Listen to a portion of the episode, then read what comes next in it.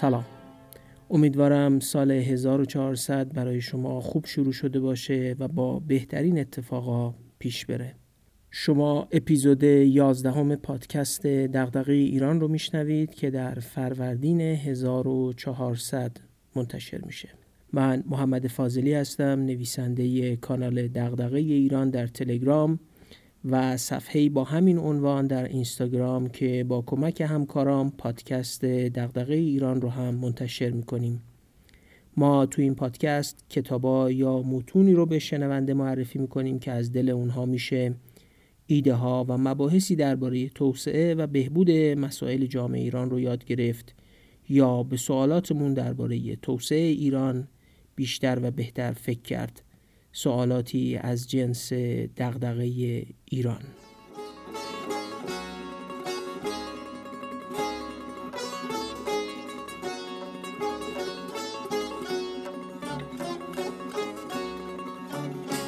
ما تو اپیزودهای ششم تا دهم روایت فرانسیس فوکویاما در کتاب نظم و زوال سیاسی درباره توسعه سیاسی توضیح داده و گفتیم که او توسعه سیاسی رو شامل سه مقوله می‌دونه.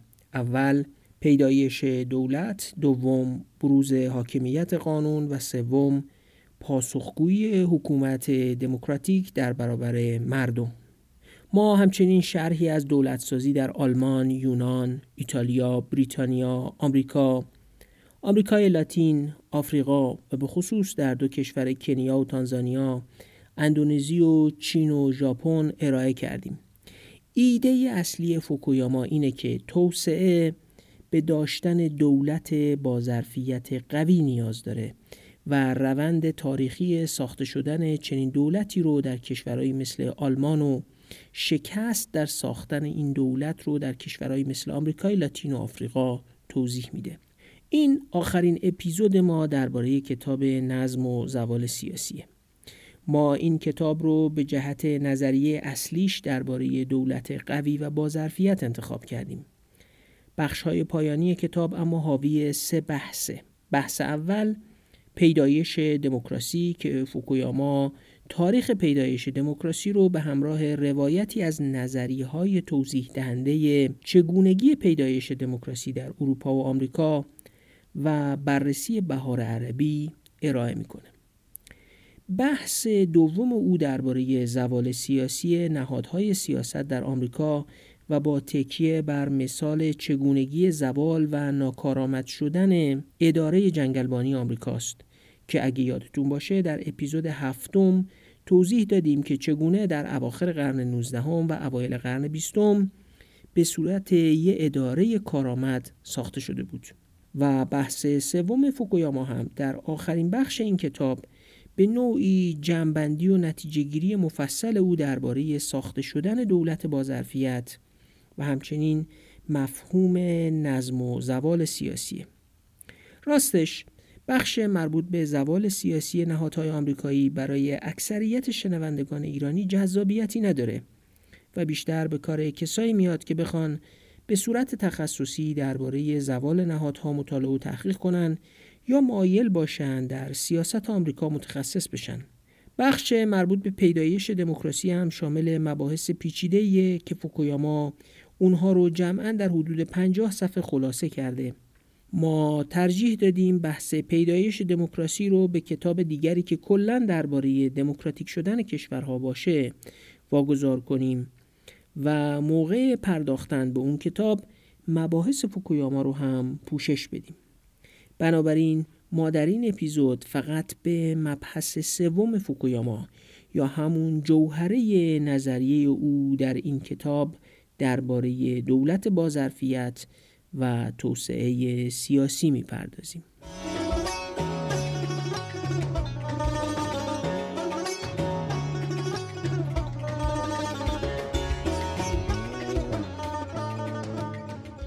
پیش از اینکه بحث کتاب نظم و زوال سیاسی رو پی بگیرم دو نکته رو ذکر کنم. نکته اول ما تو اپیزود دهم اعلام کردیم که مخاطبای پادکست اگه دوست داشته باشن می‌تونن از طریق سایت هامی باش. هر قدر که مایل باشن از کار ما حمایت کنن. تا به امروز که اپیزود 11 هم رو ضبط می‌کنیم نزدیک به 80 نفر با مبالغ مختلف از پادکست و تیم ما حمایت کردند. قدردان همه کسانی که به هر مقدار از ما حمایت کردن هستیم. نکته جالب برامون این بود که مخاطب ایرانی خارج از کشور هم داریم که با مبالغ ارزی مشخصا به یورو از ما حمایت کرده بودن. پیام هایی که حامیانمون برامون نوشته بودن خیلی روحیه بخش بود. همین که می‌خونیم کسانی نوشتن ما به هر مقدار که در توانمان بوده کمک کردیم تا شما این راه رو محکمتر ادامه بدید خیلی خوشحالمون می‌کنه. صمیمانه از همه شما تشکر می‌کنیم. صفحه ما در سایت هامی باش کماکان فعاله و هر کسی که مایل باشه می‌تونه از پادکست دغدغه ایران حمایت کنه. در ضمن واقعا مایلیم کار و تلاشی که می‌کنیم و حالا پشتوانه حمایت شما رو هم داریم به گوش تعداد هرچه بیشتری از ایرانیان برسه. بنابراین واقعا و بدون تعارف و صمیمانه از شما درخواست می‌کنیم پادکست دغدغه ایران رو به بقیه معرفی کنید تا ما شنوندگان بیشتر و به دنبال اون اثر بخشی بیشتری داشته باشیم. اما نکته دوم. تو اپیزود دهم گفتیم که می‌خوایم از بین کسایی که مایل باشن کتاب نظم و زوال سیاسی رو از ما هدیه بگیرن به پنج نفر این هدیه رو تقدیم کنیم.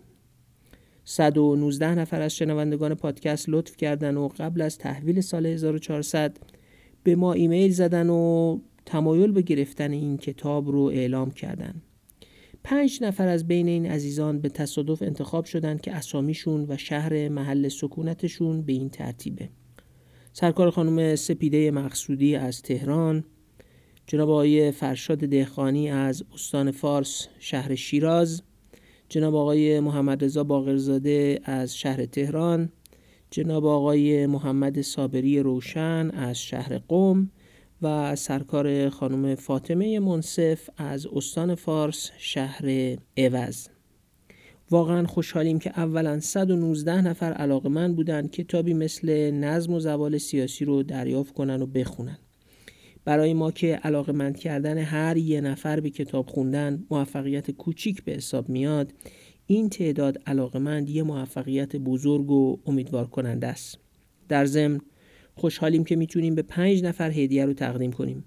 کتابا براشون پست شده و اگر فیلم، عکس یا یادداشتی ازشون دریافت کنیم در کانال تلگرام و اینستاگرام پادکست منتشر می‌کنیم. از انتشارات روزانه هم تشکر می‌کنیم که هم به مدت یک ماه امکان خرید کتاب نظم و زوال سیاسی رو با تخفیف سی درصد برای مخاطبای پادکست فراهم کردن و هم پنج جلد کتاب هدیه رو تأمین کردن.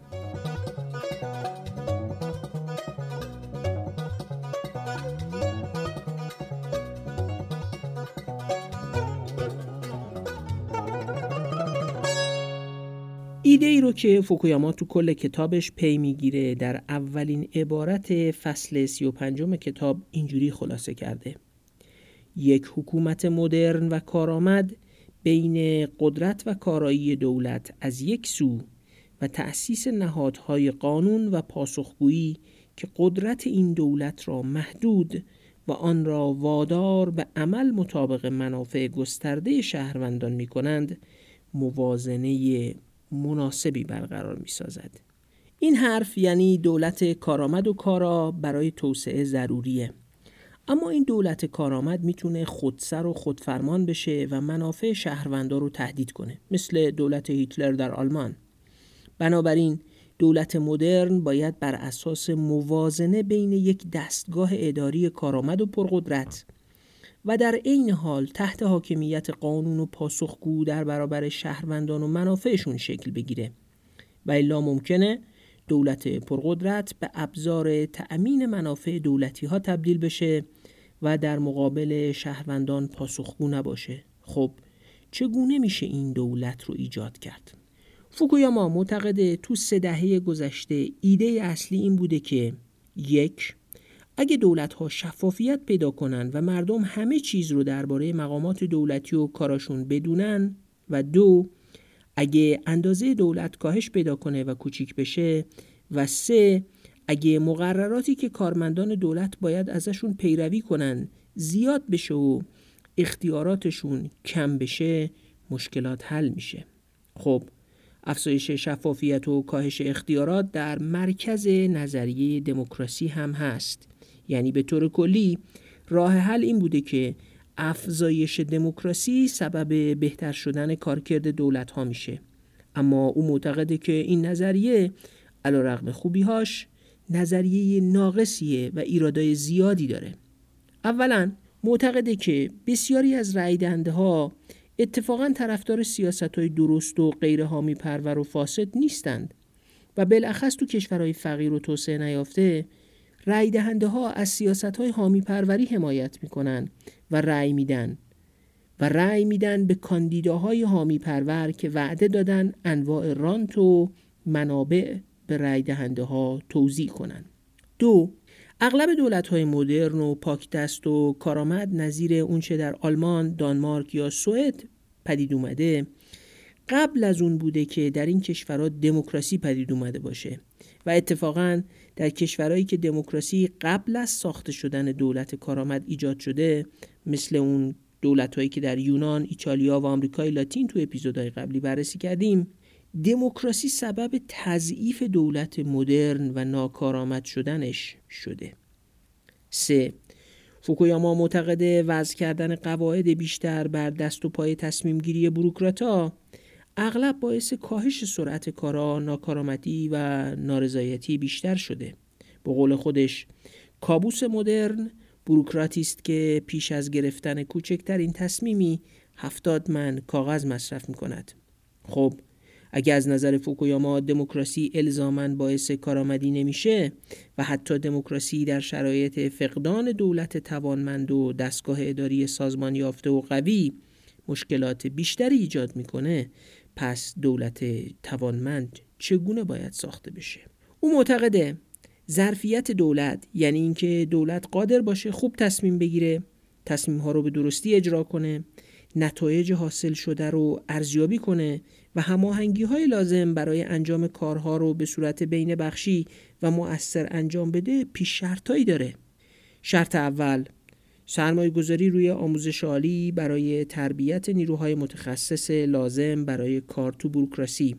این همون کاریه که فوکویاما معتقد اصلاحات فون هومبولت در نظام دانشگاهی آلمان یا اصلاحات بنجامین جوت در دانشگاه های آکسفورد و کمبریج و شبکه ای از دانشگاه های مدرن در ژاپن انجام دادن. یعنی تربیت نیروی انسانی کارآمد. فوکویاما چیزی درباره مرحوم امیرکبیر در ایران ننوشته اما میشه گفت امیرکبیر هم با تأسیس مدرسه دارالفنون به چنین چیزی نظر داشته و همه اونهایی که بعدا مدارس رو در اواخر قرن 19 و اوایل قرن 20 در ایران بنا کردن به چنین چیزی توجه داشتن. شرط دوم ظرفیت فردی آدم های بروکراسی که از دانشگاه فارغ التحصیل شدن مهمه اما ظرفیت یه سازمان جمع جبری ظرفیت های تک تک افرادش نیست. سازمان می‌تونه جمعی از متخصصان رو داشته باشه که در روابط بد کاری همدیگر رو خونسا می‌کنن و نتایج بد تولید می‌کنن و می‌تونه جو منسجم و به قول نویسنده کتاب داره سرمایه اجتماعی و انسجام داشته باشه که خروجی سازمان از جمع جبری ظرفیت افرادش بیشتر بشه. فوکویاما معتقد سازمان ها در کشورهایی مثل کره و ژاپن از اونجا که اجازه استخدام های سیاسی نمیدن و سازمان به ارائه خدمات تخصصی با شایسته سالاری متعهده یه روح جمعی برش حاکم میشه که سازمان رو برای دادن خدمات عمومی خوب متعهد و قوی می‌کنه. یعنی سازمان تخصصی و به دور از مداخله سیاسی سازمان مبتنی بر شایسته سالاری سرمایه اجتماعی کسب می‌کنه و روح جمعی برش حاکم میشه. شرط سوم وجود منابع از نظر فوکویاما برای ساختن دستگاه اداری با ظرفیت ضروریه. اداره کردن دستگاه بروکراسی به منابع برای دادن حقوق و دستمزد نیاز داره. و دادن حقوق کافی به بروکراتای با کیفیت ضروریه. آیا همین سه شرط که فوکویاما اونها رو سازنده ظرفیت دولت می‌دونه کفایت می‌کنن؟ خیر. از نظر نویسنده ظرفیت دولت تنها معیار کیفیت حکومت نیست. کیفیت حکومت به استقلال عمل بروکراسی هم بستگی داره. این مبحث کیفیت حکومت رو اگر مخاطب پروپا قرص پادکست ما باشید تو ذهن نگه دارید که در آینده مفصلتر دربارش صحبت خواهیم کرد. اما فعلا حرف فوکویاما اینه که بروکرات ها باید استقلال داشته باشن و بروکرات نباید تصمیمش تحت تأثیر معیاری غیر از معیارهای کارشناسی و تخصصی باشه. یه سازمان کاملا مطیع اختیاری نداره و دستورات رو مثل ربات اجرا می‌کنه. اما یه سازمان مستقل قرار نیست حدس بزنه رئیسش یا فرمانده کار چی می‌خواد و همون رو انجام بده بلکه با اتکا به توان کارشناسیش بررسی می‌کنه و تصمیم می‌گیره. در سازمان کارآمد و بازرفیت رؤسا دستورات کلی صادر می‌کنن و بعد اجازه داده میشه که دستگاه بروکراتیک بررسی کنه تصمیم بگیره و حتی اجازه شکست خوردن داشته باشه. اگه خطا کردن غیر مجاز باشه و هر خطای کوچیکی با برخورد روبرو بشه هیچ کسی خلاقیت به خرج نمیده. اگر هر کسی با کوچکترین خطا یا شکست کنار گذاشته بشه هیچ کسی ریسک خطا کردن و پیشرفت رو قبول نمی‌کنه. کمبود استقلال بروکراسی ها از عوامل مهم شکست اونهاست. بروکراسی که استقلالش با های متناقض پرشمار و دست و پاگیر گرفته بشه خودش عامل ناکارآمدی خواهد شد. البته بروکراسی می‌تونه بیش از اندازه مستقل بشه. ارتش آلمان در اوایل قرن بیستم با استقلالی که کسب کرده بود در مقابل امپراتور آلمان ایستاد و کشور رو به جنگ با فرانسه و بریتانیا کشید. ارتش ژاپن هم همین کار رو در جریان جنگ جهانی دوم کرد. یه نکته تناقض آمیز هم فوکویاما ذکر می‌کنه که بالاخص برای کشوری مثل ایران بسیار صادق و با اهمیته. او معتقده افزایش بیش از حد مقررات به جای اون که باعث کاهش استقلال عمل بروکراتیک بشه باعث افزایش استقلال و در جهت معکوس میشه. یعنی چی؟ یعنی مقررات بروکراسی اونقدر زیاد و گیج کننده میشه که هیچ کس نمی‌تونه بگه از مقررات پیروی شد یا نشد. گفته میشه بروکراسی هند چیزی شبیه به اینه و البته ایران خودمون هم اغلب چنین وضعیتی داره و همواره از تعدد مقررات و حتی ناقض هم بودن مقررات هم شکایت میشه. پس تا اینجا وقتی می‌خوایم درباره کیفیت حکومت حرف بزنیم باید دو مشخصه رو مد نظر داشته باشیم. اول ظرفیت حکومت که به زبان فوکویاما یعنی چقدر کارکنان بروکراسی متخصص هستند چقدر سرمایه اجتماعی و روحیه کار تخصصی و جمعی بر بروکراسی حاکمه و چقدر منابع در اختیار بروکراسی هست تا کارها رو درست انجام بده. و دوم استقلال بروکراسی. یعنی بروکراسی چقدر بر اساس تخصص و کارشناسی بنا شده نه کارکنانی که با ملاحظات سیاسی به کار گرفته شدن. این هم طبیعیه که هر سازمان با ظرفیت تر باشه یعنی آدمای متخصص تری داشته باشه آدمایی که روح جمعی و تعهد جمعی به کار تخصصیشون دارن و دستمزدهای خوب می‌گیرن و انگیزه های کمکاری و فساد توشون کمه. امکان دادن استقلال به اونها هم بیشتر میشه. بگذارید یه جراح خیلی مبرز و متخصص رو مثال بزنم. این آدم متخصصه و به همراه تیم جراحیش به نجات دادن جون آدمایی که رو تخت جراحی هستن متعهده. او در ضمن دستمزد خوبی هم می‌گیره و انگیزه برای کمکاری نداره. طبیعیه که کسی هم در کار این آدم و تیمش مداخله نمی‌کنه و استقلالشون سر جاشه. حالا بگذارید یه نمودار و تصویر رو با هم تو ذهن مجسم کنیم. یه محور مختصات در نظر بگیرید که روی محور عمودیش متغیر ظرفیت دولت باشه و پایین محور عمودی کشورهایی هستند با ظرفیت کم و بالای محور عمودی نشون دهنده ظرفیت بالای دولت باشه. محور افقی رو هم محور استقلال بروکراتیک در نظر بگیرید. تقاطع این دو محور چهار منطقه ایجاد می‌کنه.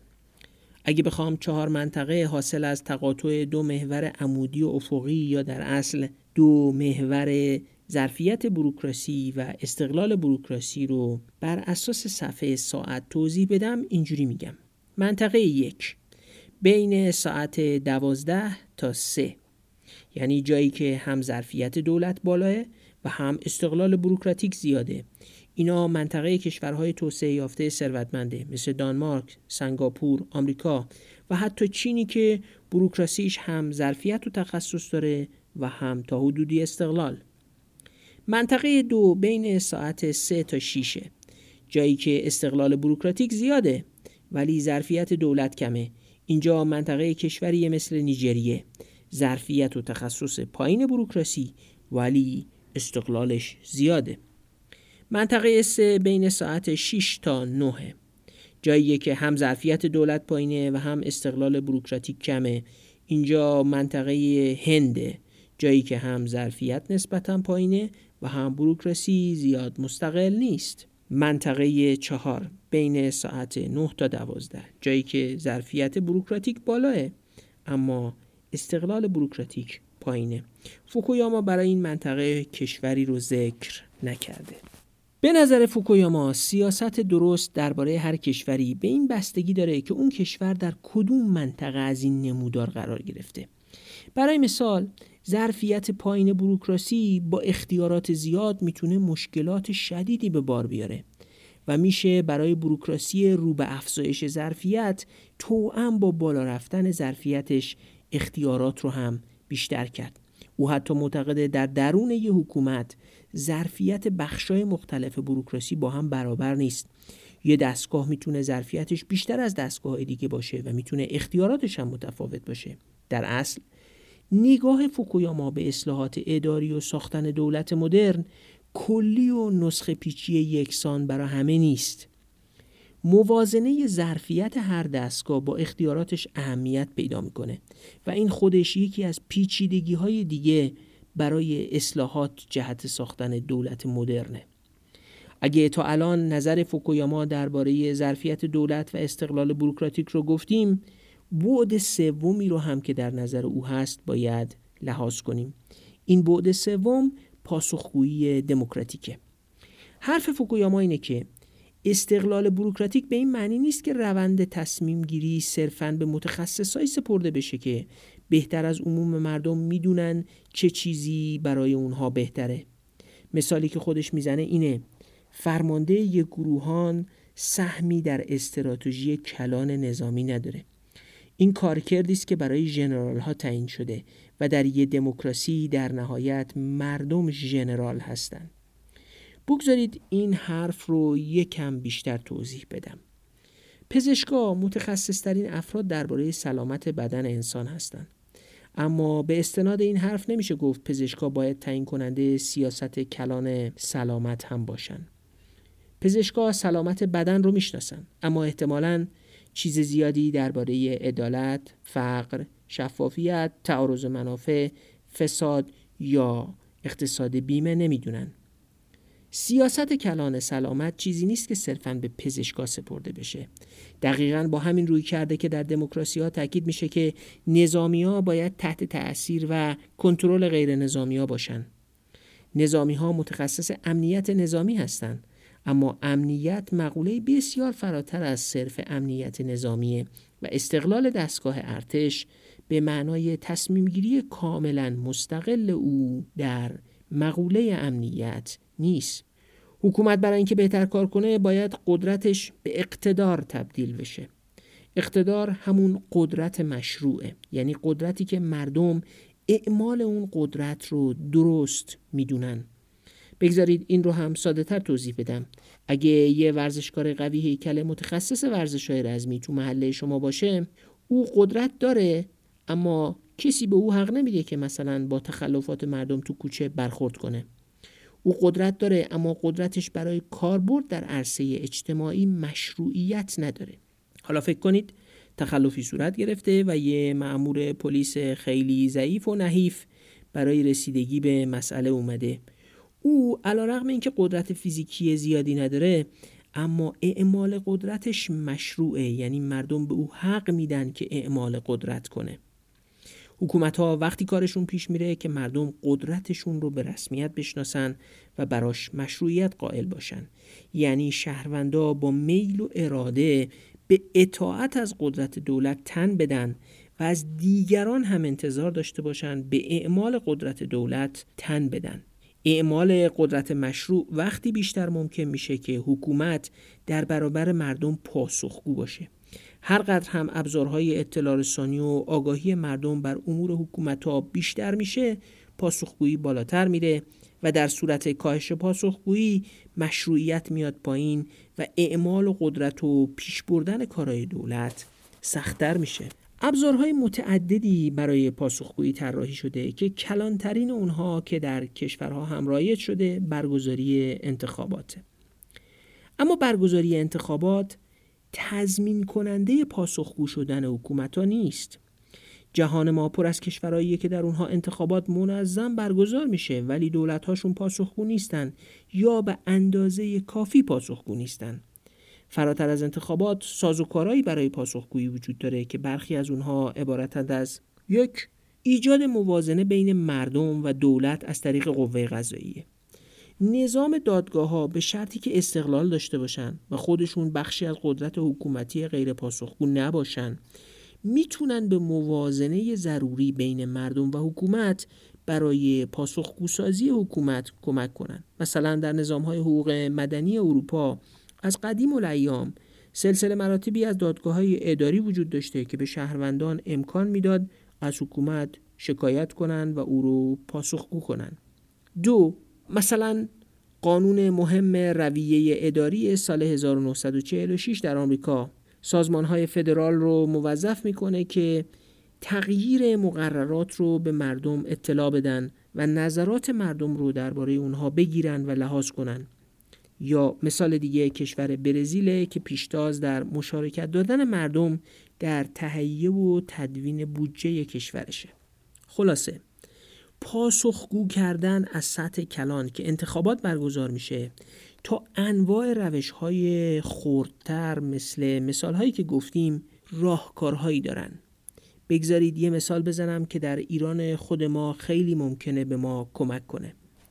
فرض کنید دولت ها یا شهرداری ها یا هر کسی که می‌خواد در جایی طرحی اجرا کنه موظف بشه اثرات اقتصادی، اجتماعی، سیاسی و محیط زیستی کارش رو بررسی کنه. و گروه های مستقل هم حق داشته باشن این ارزیابی ها رو انجام بدن و بعد از انتشار نتایج ارزیابی روی اینترنت مردم بتونن بر اساس تأثیری که از اون طرحها میپذیرن به دادگاه ها برای رسیدگی به منافعشون شکایت کنن. فرض کنید دولت می‌خواد جاده بسازه که از وسط زمین های مردم رد میشه یا صدی که خونه های مردم رو زیر آب می‌بره یا اجرای سیاستی که روی زندگی مردم اثر اقتصادی زیادی می‌ذاره. به رسمیت شناخته شدن ابزار ارزیابی خودش یه گام به سمت پاسخگوییه. پس پاسخگویی دولت ها فقط توی انتخابات خلاصه نمیشه. فوکویاما در نهایت روی متغیری دست می‌ذاره که ما رو البته به کتابای بعدی که در پادکست دغدغه ایران بهشون می‌پردازیم وصل می‌کنه. بحث از اینجا شروع میشه که همیشه با ابزارهای قانونی بیشتر نمیشه مسئله پاسخگویی رو حل کرد. راه حل پاسخگویی بیشتر همیشه سازوکارهای رسمی و شفافیت بیشتر نیست. اعتماد می‌تونه به جای همه اینها بشینه و تا حد زیادی کارآمدی رو بالا ببره. در اصل اگه اعتماد نباشه تقریبا با هیچ سازوکار و رویه رسمی دیگه ای نمیشه مردم رو نسبت به پاسخگو بودن حکومت متقاعد کرد. کارآمدی حکومت به واسطه هر چیزی که اعتماد رو بین مردم و حکومت افزایش بده بیشتر میشه. حکومت هایی که کیفیت پایین دارن اعتماد مردم به خودشون رو از دست میدن و همین اعتماد پایین سبب فرمانبرداری کمتر مردم و بالا رفتن هزینه جلب مشارکت و همکاری مردم میشه و خودش به سطح پایینتر کیفیت حکومت و دوباره بیاعتمادی بیشتر میانجامه. این یه چرخه قهقراییه که اعتماد کمتر باعث کیفیت حکومت پایینتر و کیفیت حکومت پایینتر باعث اعتماد کمتر میشه. و این چرخه دائم ادامه پیدا می‌کنه. فوکویاما معتقده اگه راهی برای خروج از این چرخه قهقرایی وجود داشته باشه همون دو عاملیه که دربارش بحث کرد. یعنی ظرفیت و استقلال عمل بروکراسی. به قول خودش حکومت ها برای انجام بهتر کارهای خود نیازمند منابع انسانی و مالی و سرمایه سازمانی هستند. و واگذاری اقتدار از رؤسای دموکراتیک به کارگزاران بروکراتیک مستلزم آن است که به کارگزاران متناسب با ظرفیت فعلیشان استقلال عمل داده شود. هیچ یک از حکومت‌های کنونی نتوانستند یک شبه به چنین موفقیتی دست بیابند و این اتفاق معمولا تدریجی و در جریان تکاپوهای سیاسی روی می‌دهد. لذا مانند دانمارک شدن هدفی بسیار بلند مدت است.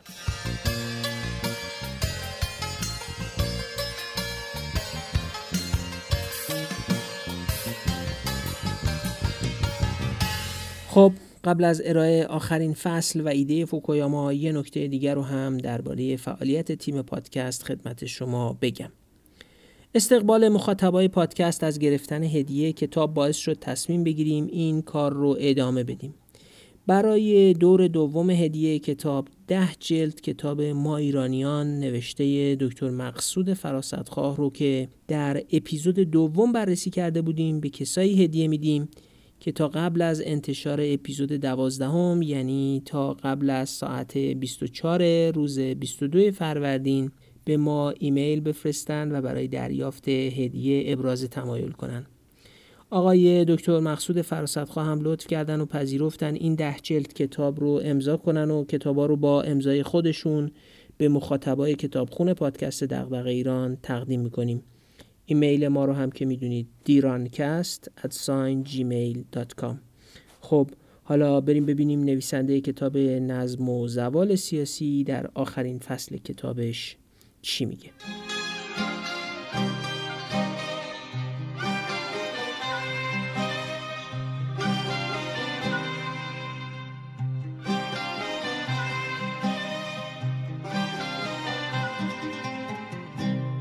نتیجه گیری فوکویاما متکی به شش مفهوم اساسیه که در سراسر کتاب تکرار شدن و در نظر او ابعاد توسعه رو می‌سازن. این مفهوم سازی کمک می‌کنه تا منهای پذیرش یا نپذیرفتن ایده های فوکویاما درکی از توسعه برامون حاصل بشه.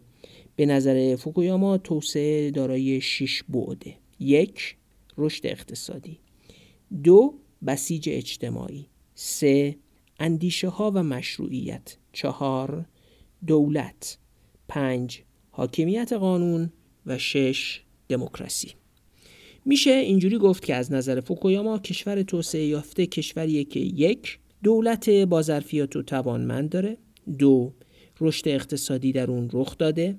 سه به واسطه رشد اقتصادی گروه های اجتماعی متعدد و متکثر پدید اومده.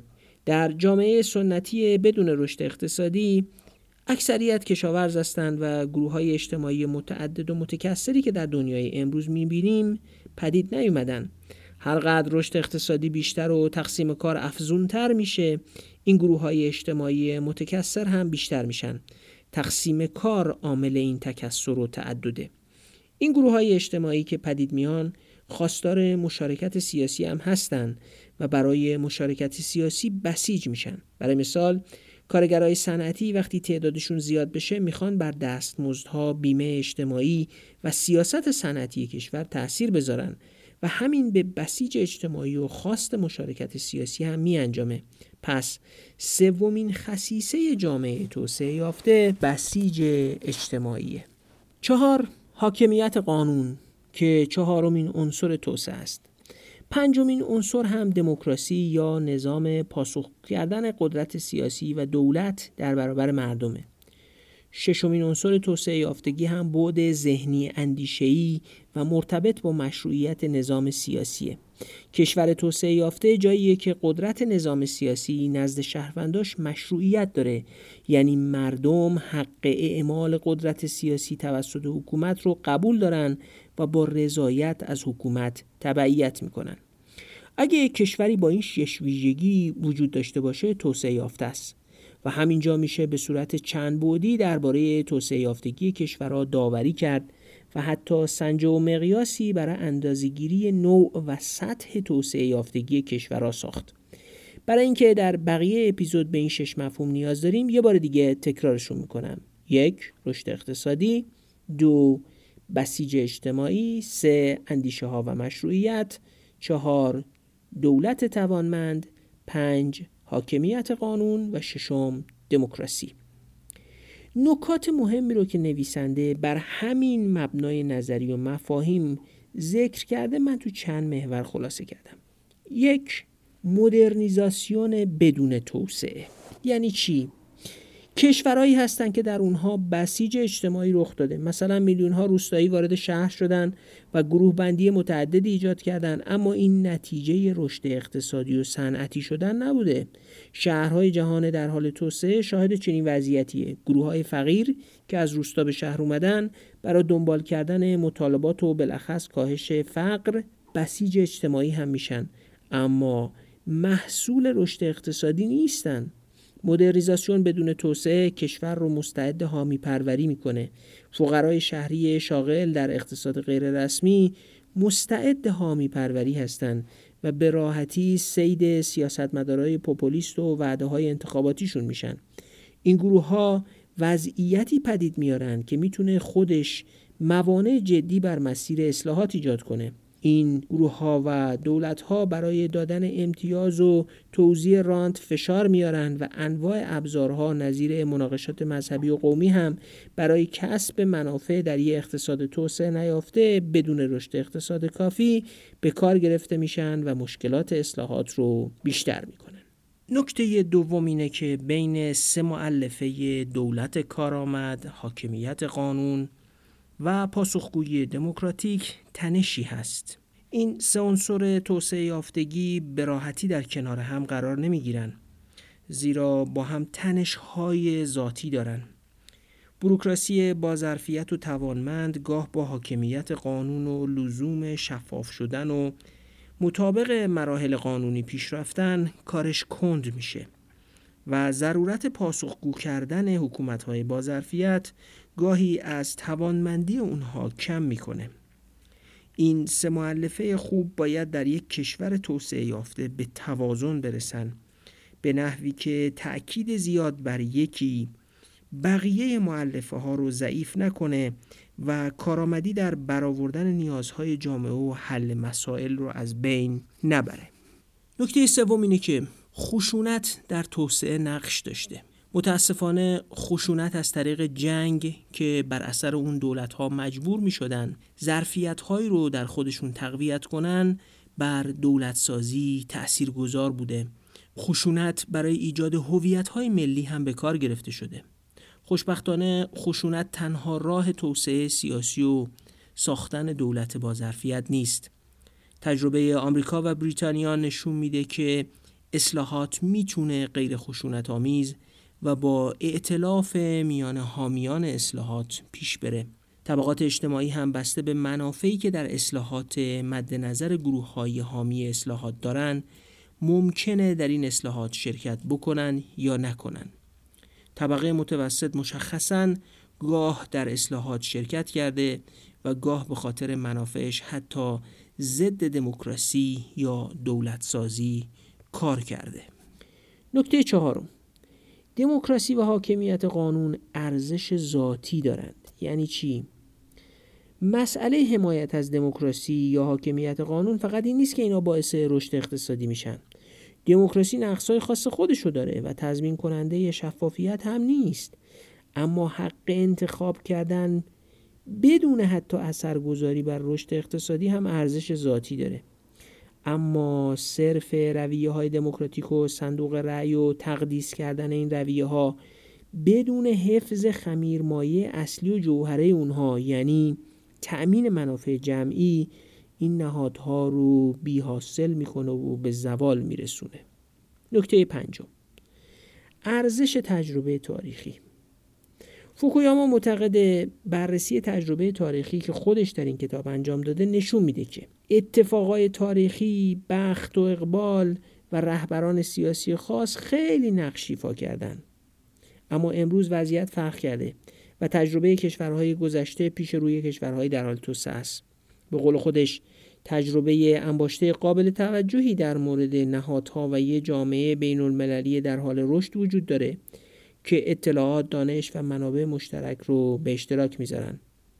از این تجربه ها میشه استفاده کرد. به عبارتی تجربه تاریخی ارزش داره اما ما الزامی نداریم که همه اون تجربه تاریخی رو دوباره تجربه بکنیم می‌تونیم درس بگیریم و روش های بهتر و با زمان بندی کوتاهتری رو طی بکنیم نکته ششم اهمیت مسئله حل کردن من خیلی روی این اهمیت مسئله حل کردن تأکید دارم وودرو ویلسون رئیس جمهور آمریکا در اوایل قرن بیستم زمانی گفته بود که طرفدارای دموکراسی بیشتر علاقه به کنترل حکومت ها دارن تا توانمند کردن حکومت ها.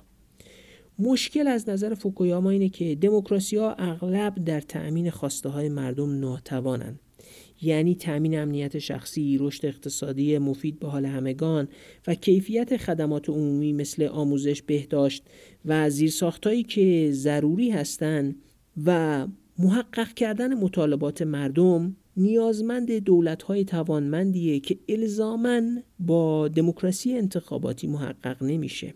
دولت دموکراتیکی که نتونه فساد رو کنترل کنه، امنیت فراهم بیاره، رشد اقتصادی خلق کنه و فقر رو کاهش بده، یعنی نتونه مسئله حل کنه، مشروعیتش رو از دست میده.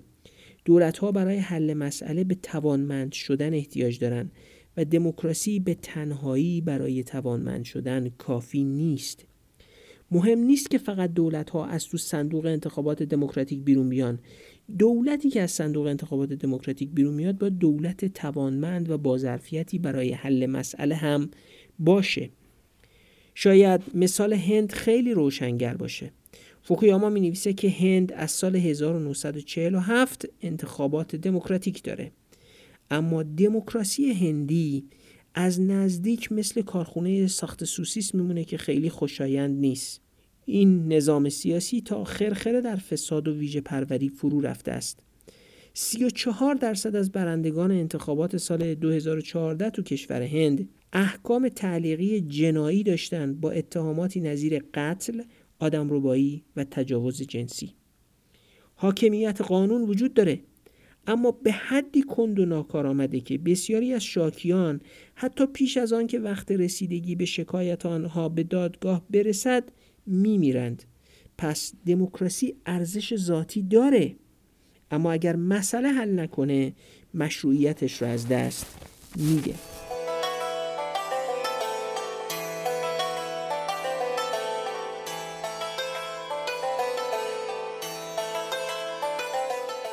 خب اپیزود 11 پادکست دغدغه ایران درباره نظم و زوال سیاسی فرانسیس فوکویاما رو به پایان بردیم. اهمیت کتاب به اندازه ای هست که فکر می‌کنیم ارزش داشت شش اپیزود رو به شرح اون اختصاص بدیم. امیدوارم شرح ما از کتاب نظم و زوال سیاسی این چند بحث رو براتون روشن کرده باشه. یک معنای توسعه یافتگی بر اساس شش مفهوم رشد اقتصادی بسیج اجتماعی، اندیشه ها و مشروعیت، دولت توانمند، حاکمیت قانون و دموکراسی. دو پیچیدگی های تاریخی و عوامل متعددی که بر بروز و ظهور دولت، حاکمیت قانون و پاسخگویی دموکراتیک موثرن یعنی امیدوارم نشون داده باشیم که تحقق یه دولت توانمند پاسخگوی دموکراتیک اصلا راه ساده و کم پیچ و خمی رو در تاریخ پیش رو نداره. سه این واقعیت که معدود کشورهایی در جهان تونستند به توسعه نسبتا متوازن و کارآمد بر اساس این شاخص دست پیدا کنن و همونها هم باید خیلی مواظب باشن که نهادهاشون دچار زوال نشن نشون میده که دستیابی به یک دولت کارآمد و توانمند و مسئله حل کن تا چه اندازه دشواره. چهار توسعه یافتگی به راحتی به دست نمیاد فرایندی تدریجی و توأم با رنجهای بسیار پیش روی همه کشورهایی که دنبال توسعه یافتگی هستند. 5. راه سرراستی برای توسعه یافتگی وجود نداره و هر گونه ساده سازی و فرمول هایی که معمولا پوپولیست های ارائه می‌کنن خطرناکن. دو جمله از فوکویاما رو به عنوان حسن ختام این کتاب تقدیمتون می‌کنم جمله اول. هیچ سازوکار خودکار تاریخی وجود ندارد که پیشرفت را ناگزیر و محدوم کرده مانع از زوال و عقب ماندگی شود. تنها دلیل موجودیت و بقای دموکراسی ها آن است که مردم آنها را می‌خواهند و حاضرند به خاطرشان مبارزه کنند. جمله دوم توسعه سیاسی جهتی روشن و مشخص دارد و آنکه حکومت‌های پاسخگویی که شعن و کرامت برابر شهروندان خود را به رسمیت بشناسند از جذابیتی جهان شمول برخوردارند.